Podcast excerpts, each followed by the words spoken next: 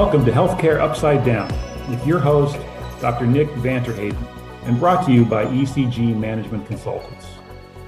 You can learn more about the show on the program's page at healthcarenowradio.com or on our blog at ecgmc.com slash HUD. The US spends more on healthcare per capita than any other country on the planet. So why don't we have superior outcomes? Why haven't the principles of capitalism prevailed? And why do American consumers have so much trouble accessing and paying for healthcare?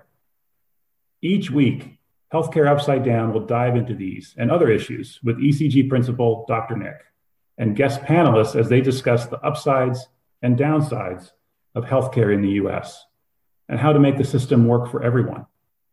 And we end with your better pill to swallow, the conclusion to today's episode with insights on challenges and changes that improve healthcare. Now, here's your host, Dr. Nick. There's a reason that medicine serves as a common backdrop to successful drama shows on television, stage, and in novels. Depending on your age, you probably remember the likes of Dr. Kildare, General Hospital, St. Elsewhere, MASH, Scrubs, House, Grey's Anatomy, and of course, ER. The practice of medicine is filled with uncertainty and unfolds in many cases as a detective story. While many patients can be diagnosed and treated in a straightforward manner, there are some who fall into the unknown category. That number is increasing as we learn more about disease and the human body and underlying causes that move us further down the road of personalized medicine and individualized treatments. I can't speak for other doctors, but I enjoyed the dramatization of medicine, and each episode of House was a medical mystery. I tried to solve it before the final reveal as the information unfolded. Mysteries can start with a single piece of data. My medical colleagues will recognize the abbreviation PUO, which stands for pyrexia of unknown origin, also sometimes known as FUO or fever of unknown origin essentially a patient who presents with an elevated body temperature with no obvious cause. As we gather the data and review the literature and science, we refine the possible causes and seek the zebras. Zebras, you ask? Many of us were taught the common aphorism in medical school. When you hear hoofbeats, think horses, or zebras as I would call them. Look for the common before the uncommon, but always in the back of your head remain alert for your own personal house episode. Clinicians are ultimately medical detectives, and like other investigators, need data and information to inform. But that data has become a deluge and has been overwhelming clinical practice for some time.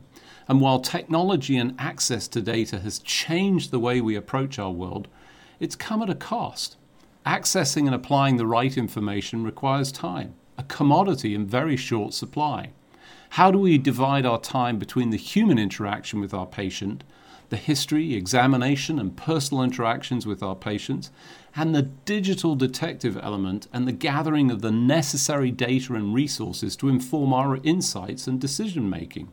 Join me on the Healthcare Upside Down show as I talk with Matt Titus. He is the Vice President and Chief Commercial Officer at Epocrates, an athenahealth company.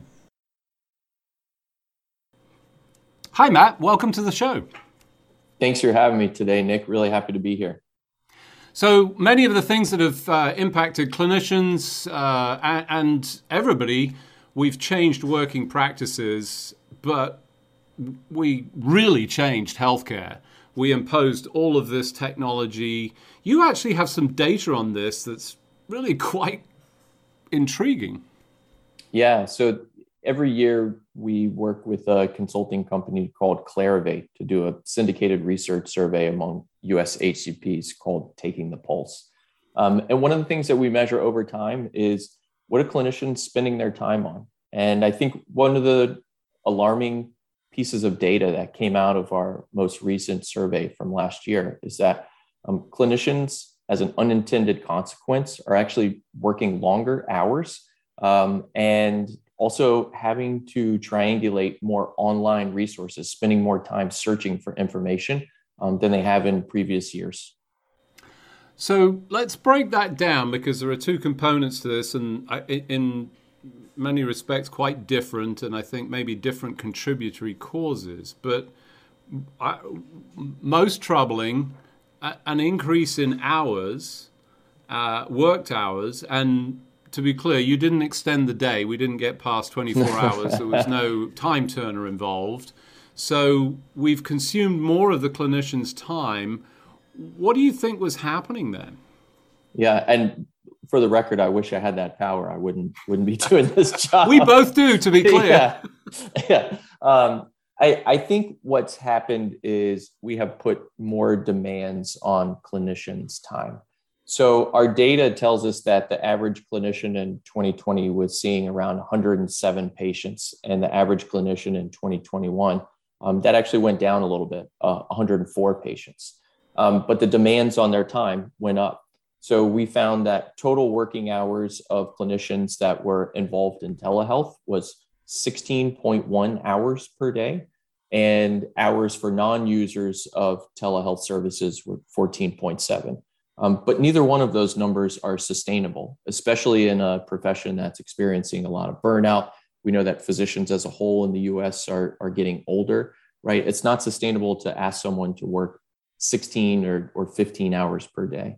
The second thing that we saw going back to the technology piece is that in 2020, physicians reported 1.3 hours per day uh, utilizing online resources, whether that be in practice support, product info, or patient resources.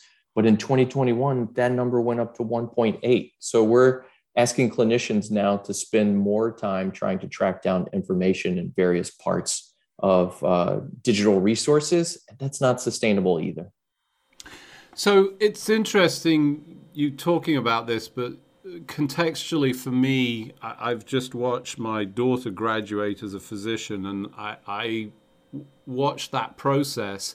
And I would say this starts all the way back then because what we do is we load up an additional requirement in terms of information. As I look at the resources and the things that they're processing, vastly increased and yet still in the same sort of time frame not much has changed and certainly not in the education. So we're we're loading on before they even get into it and then we're expecting them to essentially work for longer hours which means less time off which is absolutely contributory to this burnout that we're hearing and indeed I think the the great resignation um, that feels like that's a, a, a, basic problem to fix, which says, uh, you know, we reduce the number of hours. Is that plausible? Can we do that? Is there a way of sort of facilitating that, given that we have a limited number of resources of clinicians? Yeah, I I think there are some levers that we can pull to help in that area, and um, I think what you would find is that physicians are now using technology as as part of their general roles, right? EHR system is very involved in part of a clinician's care. Um, but does the EHR system have all the tools that a clinician needs? Generally not. So they're trying to use a second screen, whether that to be to reference a drug monograph or to uh, identify a, a, pill that a patient brought into the exam room or it may be to find a patient copay program or log into a, a payer's uh, own sort of uh, login information, right? So we're asking clinicians to be technologists at the point of care across many surfaces and many different resources. And as a whole industry, we have not done a good job of consolidating that experience. So it's maybe one portal or two portals that they have to go to. Um, they're really trying to triangulate six, seven, eight types of information, and that is leading to burnout. Right? It's it is a burden for me to uh, get my job done and be a good clinician. As technologists, as uh, medical folks, we can lessen that burden by making smarter tools, by making consolidated areas where clinicians can find things like educational opportunities, catch up on the, the latest news and science, um, do continuing medical education, find point of care tools, right? And, and so our goal here at Epocrates is to streamline that process provide reliable information and lessen that burden so clinicians aren't looking at you know 8 to 10 different areas to try to triangulate what is the right answer so do you think we can um, take the digital native and provide technology that is better adapted or is is is this essentially targeted at the younger generation and we're just looking at the older generation of clinicians and saying well you know you're just not agile enough to be able to adapt yeah i i think it's really a two pronged approach right? So the, the first one is the architecture and the tools that we provide them. Um, I, I think that pharma and healthcare has been slow to adapt to what we've seen in the consumer world, right? So clinicians are also people in real life. They utilize best in class um, consumer experiences like Amazon, Peloton, Apple, etc. But then when you make the flip over to their professional lives, healthcare is not quite there yet in terms of user experiences, in terms of customer experience, in terms of how they navigate these things. So the first thing I think to unpack is like making better tools that are easy to use, easier to find information, easier to triangulate information. The second is that clinicians by nature are educators, they are learners, they are scientists, right? Very few clinicians have a technology background. And if we're not providing them the education and training on how they can effectively use tools and navigate these tools, it's going to result in a user experience where they're spending way more time than they have to to try to triangulate this information or use these systems um, because we're not training them properly to be experts on these tools as well. So I, I've got to push back on that a little bit and say, you know, that's all well and good, but the reality is that's they went into medicine not to be technologists. And, yeah. you know, case in point, I'm obviously slightly different. I'm something of a geek, and there are certainly those that are that, you know, tend to be more agile, even more interested. But the reality is, and many of my colleagues would say, I don't care about this. This stuff should just work. And I would submit that if you can't create technology that doesn't require training, then you've failed at creating the technology. Is that a fair uh, perspective? I think I think that's a semi-fair perspective, right? Um, I think the secondary technology where you're triangulating information, yes, that should absolutely be true, right? Um, but some of the stuff is going to be prescribed, no pun intended, to you based on the nature of your job, right? So many clinicians went to uh, medical school and emerged from medical school when there were paper charts, right? Um, but the world has changed and the speed of medicine has changed and drug discovery has changed. That's been largely due to technology. So I think we also have to acknowledge that the world is changing around us. Uh, workflows are changing. The amount of uh, information that the world is consuming is changing. And so, us, even as uh, clinicians, healthcare professionals, technologists, have to evolve with that as well. So, uh, fair point. I mean, I think there's a baseline of, you know, uh, continuing education. And that's true in medicine. We have CME, we continue to update our skills based on the latest science and research. And, and to me, that's table stakes. But there's a, a, a, a watershed point in some of this technology.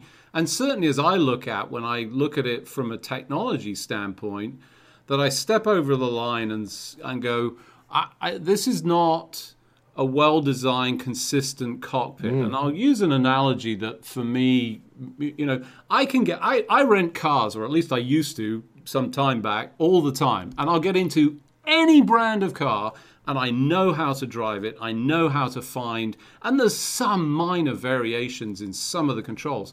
That is not true in healthcare technology. We just don't seem to have standards. Are standards part of this? Can we impose? Can we in- introduce? Or is are we never going to get agreement on that? Yeah. So okay. So this is a, a really great topic, right? If if we are designing the technology for technologists, we've missed, right? I think that we have to design the technology to fit how clinicians operate and the workflows. Um, at Epocrates specifically, we use focus groups with clinicians to go through our app and figure out is this the way that you would navigate that? When you're searching from information what is intuitive to you? What is the easiest way to find that? And I, I think bringing in the voice of the clinician when you're designing the technology is the only way that you can win in this space right? You can't expect someone to do something that doesn't fit into their workflow that doesn't make sense for how they're seeing patients and so doing that ux research finding those uh, power users and non-power users to give you feedback on what makes sense within the workflow is the only way to succeed in, in healthcare. Yeah, I, I think the non-power users is a critical contributor. You know, it's easy to find the the, the passionate, engaged individuals, but they aren't always representative. Mm-hmm. And you know, much of the frontline staff that is very busy is struggling with it. Case in point, we've seen, you know, this nurse, Redonda Vaught in uh, Vanderbilt, you know, long lasting case, reached a conclusion. We've prosecuted this individual for making a medical mistake, and there were many contributory factors, but a big component of this was technology. And that seems to have set a tone in my mind of a change in position that says fault or blame attributable, even in the case where there was direction, I think, based on what I've read, that suggested things are not working well. In the case of the um, medication administration uh, module and accessing it, and therefore you will need to override some of the safety protocols as part of the routine. How do we address that as part of this? Yeah, I, I think there's um, several things to unpack there. The, the first, I think, is that in general, HCPs, whether it be a, uh, an MD, an NP, a PA, a nurse, get into healthcare because they want to help people, right? They, they are helpers by, by definition. Um, their goal is to create a good patient outcome and have people walk away in a better place than when they came to them, right? Um, and so I think we, as a society, have to assume good intent. The second thing is that HCPs by nature are medical detectives. We're asking them to make life and death decisions when all the information is not there it is impossible for a clinician to know every single symptom, every single diagnosis, every single disease. Um, and oftentimes they are tasked with making a decision at a moment's notice that the patient could either die or live. And we're asking them to do that without complete information. I think one of the unintended consequences of this case is that you will see HCPs take an extra step, wait until they have 100% of the information to make sure that something like this does not happen again. And you will see patient care suffer because if I have to wait until I have 100% of the information, time elapses. And time is not on your side all the time in a critical care emergency. Um, I think there are tools out there like Epocrates where folks can check drug monographs, but again, that's that is a tool in the arsenal. It's not the end all be all, right? And we have to enable clinicians to make decisions when they have most of the information, when they are fairly confident. Um, but that's not a sure thing, right? And I think that we have to support clinicians to continue to make the hard decisions in critical care settings to be able to be successful overall in their uh, jobs as HCPs, helpers, carers, so, you know, a good sort of breakdown of that, and uh, you know, I think m- many of us are troubled by the the approach, you, you, know, the the chilling effect on root cause analysis, you know, mm-hmm. getting to the bottom of errors. As you think about this from a technology standpoint, and you know, you're right, uh, clinical professionals are medical detectives that work in a world of uncertainty. How do we create? What, what are the ways in which we create technology and a, an environment that supports that uh, genuinely essential component of healthcare and the delivery of safe healthcare that's you know both cost effective and you know compassionate yeah i i think technology as a tool can help us to create a safeguard right we we can understand that if you do x and y z will happen right whether that be checking that medications have a severe interaction with each other in a, in a patient right um, but we should not rely on technology to be the end all be all. Technology did not go to medical school. Technology did not get a um, nurse's degree or an NPPA degree. We, we have to empower clinicians to be the HCPs that we want them to be. And we have to create good technologies that can help them along the way and create those safeguards. I, I think in this instance that we're talking about, there were um, some technology pieces in place that may or may not have failed, right? Did not provide that, that safety net. Um, and so we have to create scenarios where that can't happen, right? Um, but we also have to remember, again, good intent and that um, this particular clinician was trying to save a life. They were trying to provide good care. And at the end of the day, that is the standard that we should hold all HCPs, RNs, NPs, PAs, right? We're trying to do the right thing without having all of the information, and we're doing our best to make a good decision for a good patient outcome. Yeah, so I, I think as I um, distill out some of the, the critical points, one of the things that you said early on for me is an essential element of this, which is the inclusion of that range of individuals, both from a uh, original input, I think the survey that you talked about, you know, becomes essential knowledge and insight to sort of drive the way in which we think about how care is being delivered. You you described what what to me was quite shocking. Um, Sixteen point one hours was the rise in terms of the number of hours. That's per day. Um, and that's ongoing so you know that accumulates there's that doesn't leave much for other things and then there's the contributory factor of technology but where i think the difference takes place or the opportunity is is to bring in those individuals as part of that process to be able to drive the the design the workflow to be inextricably involved so as I think about this, I, I would suggest that it, it's the clinicians that need to be uh, uh, central to the, the, the decision making process. That's absolutely right. We have to make technologies that come along for the ride and make it easier, um, provide that safety net, but also provide an easy way to get additional information, learning, etc. Uh, medicine is moving faster than it ever has before due to technology. We can't leave HCPs behind because of that. They have to be at the forefront of that.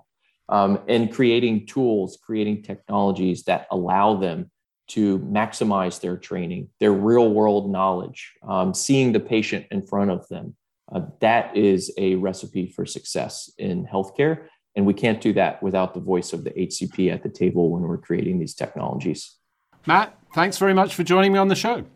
Thanks so much, Nick. I really enjoyed it. It was excellent being on your show. I can't wait to speak to you again soon.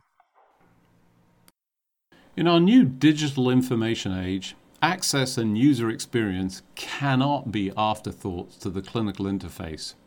Our design process and thinking continues to be informed by historical dogma. We designed electronic medical record systems based on the paper record and the patient folders. In many cases, the visual design was even copied, failing to adapt to the new opportunities of a digital interface and create a delightful user experience. As we heard, data and user interface impacts safety and interferes with the driving force in every clinical setting that of doing good and making the best possible decisions for each and every patient based on the best available data at the time. Refuse to accept information overload that overwhelms the staff working each and every day to deliver the best possible care. Your better pill to swallow is to rethink technology implemented in healthcare. Technology needs to come along for the ride and provide support to those working day to day in the delivery of clinical care.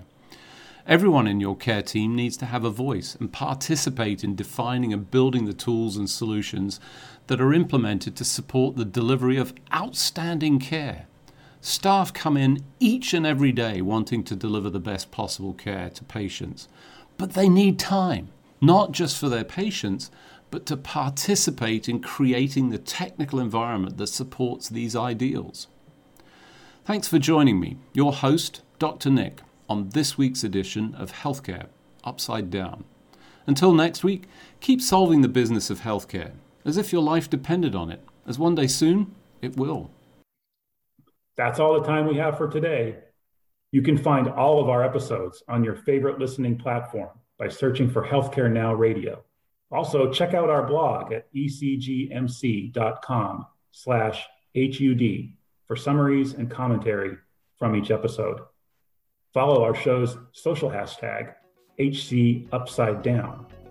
And join us each week as we work to solve the business of healthcare for everyone.